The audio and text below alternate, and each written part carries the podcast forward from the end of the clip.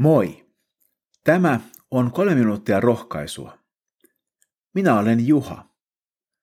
On kiva viettää tämä hetki sinun kanssasi. Jumala tahtoo rohkaista sinua.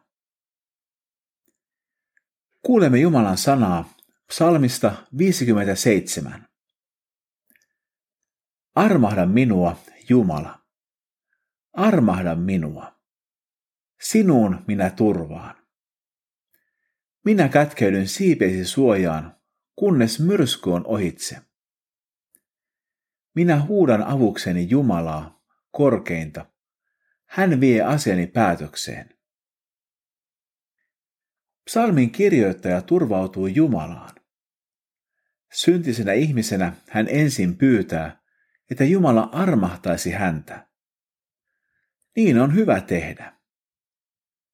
Sitten hän tekee jotain, mitä mekin voisimme tehdä.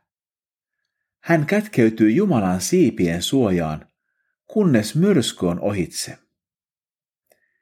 Niin mekin saamme tehdä silloin, kun elämässämme on myrskyjä. Ja saamme luottaen kääntyä Jumalan puoleen. Hän vie asiamme päätökseen.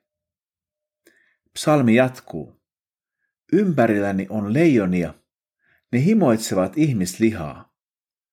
Niiden hampaat ovat kuin keihäät ja nuolet, niiden kieli kuin miekan terä. Tässä ei tietenkään puhuta leijonista, vaan ihmisistä, jotka ovat pelottavia kuin leijonat. Ehkä sinäkin tunnet sellaisia ihmisiä. He synnyttävät lähimmäisessään pelkoa. Jumalan lapsella ei ole syytä pelkoon. Myöhemmin psalmissa sanotaan, Jumala, sydämeni on levollinen, mieleni on tyyni. Minä tahdon laulaa ja soittaa. Herää sydämeni, herää harppu, helky lyyra. Minä tahdon herättää aamuruskon. Herra, minä ylistän sinua kansojen keskellä. Minä laulan kaikille kansoille sinun kiitostasi. Sinun armosi ulottuu taivaisiin, sinun uskollisuutesi ylös pilviin.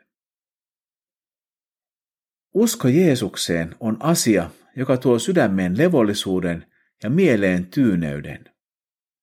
Uskon todellisuudessa myös luovuus voi herätä, musiikin tai jonkun muun muodossa. Jumalan armo ulottuu taivaisiin ja uskollisuus pilviin. Voimme siis ymmärtää, että ne eivät lopu kesken. Rukoilemme. Herra, sinä tiedät elämämme myrskyt. Me kätkeydymme sinun siipesi suojaan, kunnes myrskyt ovat ohitse. Sydämemme on levollinen ja mielemme on tyyni. Anna meille voimia tämän päivän elämään. Jeesuksen nimessä.